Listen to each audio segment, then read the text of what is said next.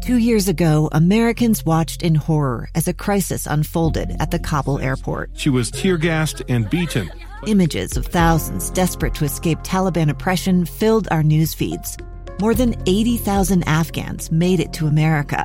But the story didn't end there. It was very cold. There was no power, no heat. Who would help our newest neighbors?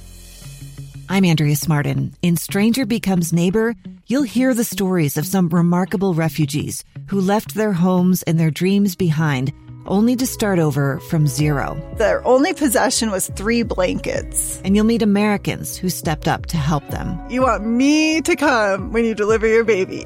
What can one person do in the face of an international disaster decades in the making? That's Stranger Becomes Neighbor. Find us at kslpodcast.com, follow us on Apple Podcasts, or anywhere else you listen. Never seen the sky so blue.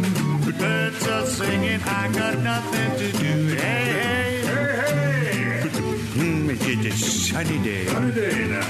My pocket's empty, my cupboard's bare. But call me illogical, I just don't care. Hey, hey, hey, hey, hey. It's just a sunny day. Hey, hey, it's a sunny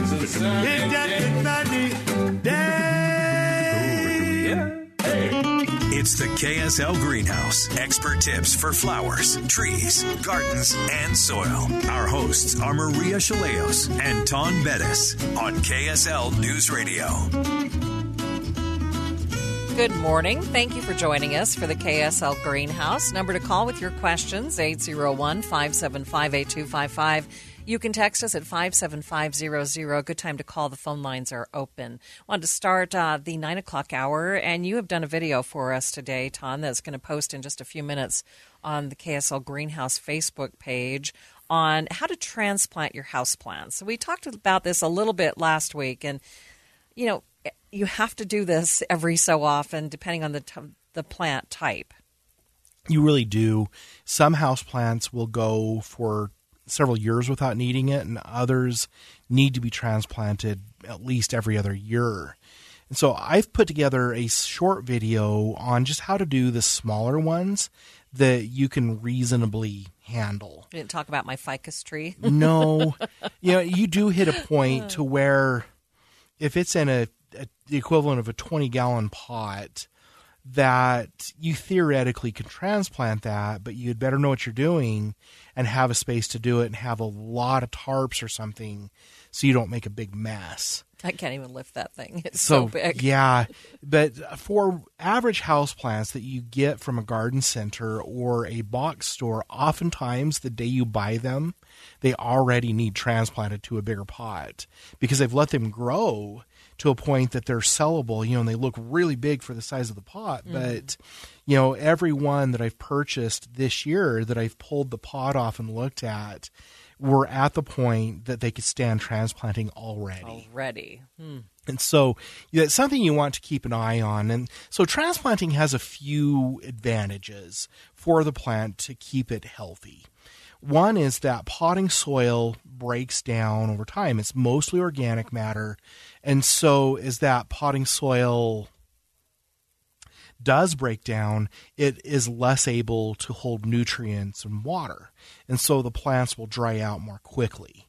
It will compress a little bit and it just gets to the point that it's not usable after two to three years. Mm-hmm. And so when you take your house plants and go get a pot a couple of inches wider and deeper. You put new potting soil around the base and the perimeter of the plant, then the potting soil will uh, create a space for new rooting that the plant will utilize and a space where it will hold water and nutrients far better. And it just keeps it healthier more disease resistant and just more doing what you want it to do do you need to loosen the roots? Not usually, and it depends on how root bound the plant is. So, if the roots have reached the edge of the pot, but they're not spiraling, mm-hmm. then you do not need to. But if you pull that pot out, off the plant and you have spiraling roots and you don't see a lot of potting soil, then it's good to get a razor blade or a very sharp knife and just cut a quarter of an inch into the roots on three or four sides of the plant. There is no reason to go in and smash that root ball up. You know, uh, you're going to shock it quite a bit. And so if you just use a razor blade, it'll, where those wounds are, after three or four weeks, new roots will form that will go straight out. And so that's what you would do with a root bound plant. Now, if you squish those roots up a little bit, you know, a lot of house plants, it's not going to kill them, but there's really not a reason to do it. Mm-hmm. So, is it beneficial then if you just have a big pot and you're not going to transplant it, but you can see that it's lost some of the soil, it's uh, disintegrated, uh, to add new potting soil? Does that help? It can temporarily because that potting soil breaks down, but you can only get that potting soil where you can see. And so, you know, it would be something that, you know, if you put some potting soil over the top of the existing, it would help somewhat, but it's going to be better to get that plant out and then get it into a new pot. Mm-hmm. Now, when, like you're talking, sometimes we do have these gargantuan trees and palm trees and things that are a lot more difficult. And the procedure is the exact same a larger pot, two to three inches wider in diameter, you know, putting the soil on the base and then around the sides. It's just that it's a lot heavier. And so if you have something like that, what you would do is get two or three people and you would have somebody holding down on the pot and you want to pull it out when it hasn't been freshly watered because as the water evaporates the soil contracts and it's easier to get out of the pot mm-hmm. and it's a little lighter and so have one or two people hold down on the pot, one or two people pulling on the trunk up.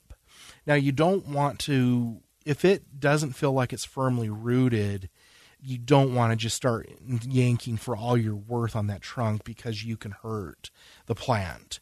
And so in this case, if it doesn't feel like you can get it out reasonably, then what I would do is consider cutting the pot away or breaking the pot so that then you can lift it into a new larger container. You mentioned sometimes plants can go into shock. Is there special care for plants after you transplant them? You know, the least amount, the, the less you disturb them, the better. And so it's most plants will survive just fine, but all I would do is just get it into its new pot and then just give it a light houseplant fertilizer to just help it reestablish some of those damaged roots. But just good, honest care is going to get that plant through. There's no potions or elixirs that you can get from a retailer that are just magically going to reduce transplant shock. Mm-hmm. It's just getting in its new pot, giving it two or three weeks to acclimate and reestablish, and then it should be fine. Should house plants be? Uh, should you be giving them some extra fertilizer, and when would that be if you did? Well, houseplants generally, and there are a few exceptions like the cyclamen we talked about last hour, that need winter fertilizer, but 95% of houseplants should not be fertilized in the winter. Okay. They they don't need it because light levels are lower, temperatures are lower, and they're alive, but they're not really actively growing. And so you start to fertilize houseplants sometime in mid March when our day lengths so you have greater than 12 hours of sunlight. So when you hit that point, you can start using half strength potting or half strength indoor plant fertilizer or Osmocote type products that you put in every few months. But during the winter, they don't need fertilized. Okay. So you can find the video that Taun has put together on the KSL Greenhouse Facebook page that has just posted. If you want to learn more about the cyclamen, you can also find an article that we posted last hour again on the KSL Greenhouse Facebook page. We are coming back with your calls and questions. Mel is already on the line. Number to call with your questions 801 575 8255. Text us at 57500. I'm Dave Cawley, investigative journalist and host of the podcast Cold. Don't miss Cold's new season 3, where I look into the unsolved disappearance of Sheree Warren, a woman last seen leaving her job at a Salt Lake City office in 1985. Police cast suspicion on Sheree's estranged husband and boyfriend, but never made any arrests or recovered Sheree's remains. Find Cold Season 3, The Search for Sheree, anywhere you get your podcasts.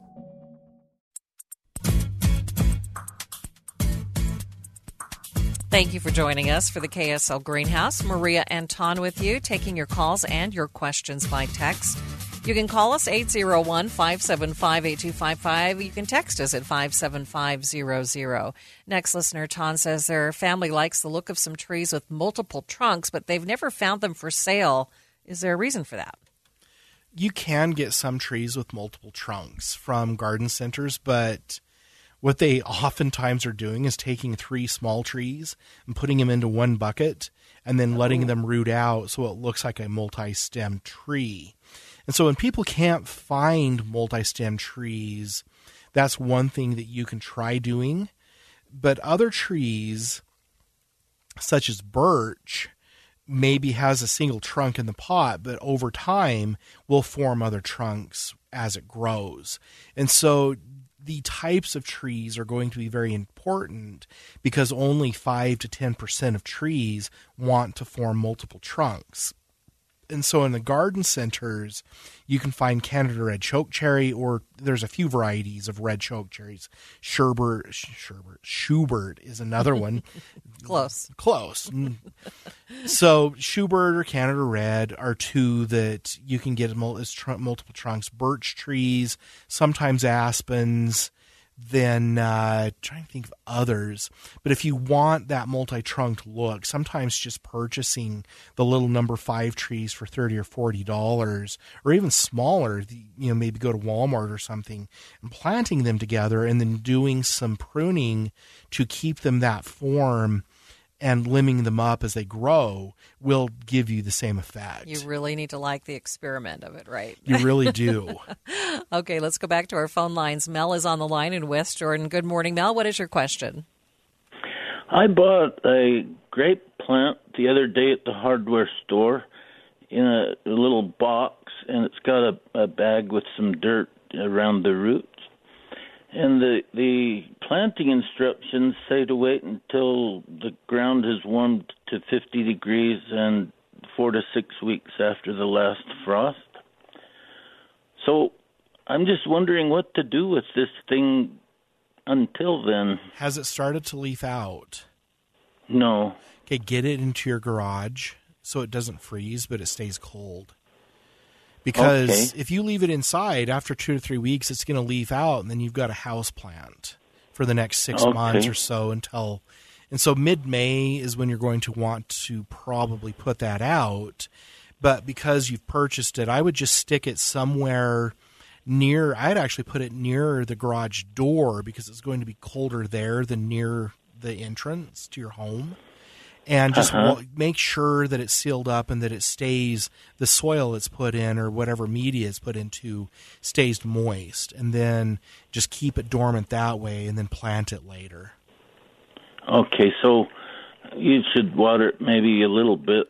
Yeah it, unless it's sealed around the little stem or the trunk of the the, the vine there it will dry out a bit. And so you may need to drizzle some water in there once in a while just to keep it moist Okay. Uh, I think that's all I need to all know. Right, Mel. Thanks do so you, much. Do you have it time for another question? Quickly, yes. I have an aloe vera plant, and I just wonder what kind of soil to repot that Standard in. Standard potting soil is fine. You don't really need a cactus mix or anything, but just a good potting soil.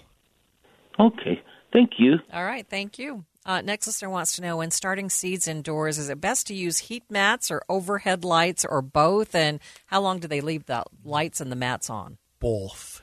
And the heat mats need to stay on until the plants are germinated, and the lights needs to stay on until you're ready to transplant outside. Light levels indoors are just not sufficient for most transplants. So what I like to do is to find either an east or a west or south window, start my transplants in that window with lights over the top of them with a heat mat underneath. I will unplug the heat mat as long as the room's staying above 70 during the day and above 60 at night. But those lights I will run for 16 hours a day or 18 hours a day. And then, in addition to the sunlight, so the it, with that, I've noticed that my transplants are relatively healthy. Yeah, keeping those lights six inches above the plant, right? Correct. All right. Suzanne is in Murray. Good morning, Suzanne. What is your question? Hi. I'm reviewing your checklist for spring, and it says uh, fertilize your spring bulbs, but it doesn't say what formula or at what stage of growth. What checklist for spring are you looking at? Uh, downloaded from the USU site. Oh, I don't know them. I'm just kidding. He's teasing. He's only there 24 hours a so, day. So, what's your question? Okay, how do I fertilize my spring bulbs and do you like bone meal? I not really. I just would use a fertilizer. The bone meals have oftentimes been leached of whatever you wanted in there, and it's not the same as bone meal a hundred years ago, unless you can find like I don't know. And so when I fertilize bulbs, I'll just use lawn fertilizer if they're in the ground.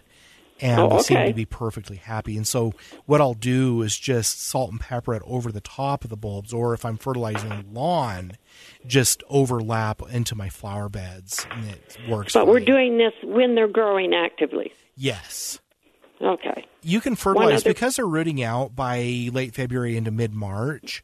You can do Uh-huh. light fertilization if they're actively growing. Don't over fertilize them though, because you'll get a lot of growth and it may minimize flowering. Okay. One other quick question. I couldn't kill out black medic in my lawn last season. Is it an annual or a perennial? It's black medic is generally annual, but it can be short-lived perennial, depending on what it's hybridized with. And so keep after it. Uh, BioAdvanced makes a product called Season Long Broadleaf Season Long Broadleaf uh, Lawn Weed Killer, and Right. the active ingredient that in that will prevent it from germinating to a greater extent. So maybe try that. All right, Suzanne, thanks for your call. We need to take a break for the bottom of the hour news. Phone lines are getting busy. Mark, Anna, you're up next. Number to call 801 575 8255. Text us at 57500. A stranger with a gun came upon two teens taking pictures under a rising full moon. But violence is only the beginning of this story. Sometimes I thought, there are no miracles. Yeah, there are. And this is a big one. I'm Amy Donaldson, and I've spent my career talking about how lives are undone by violence. The Letter is a podcast about how lives are remade. Follow The Letter at theletterpodcast.com or wherever you get your podcasts.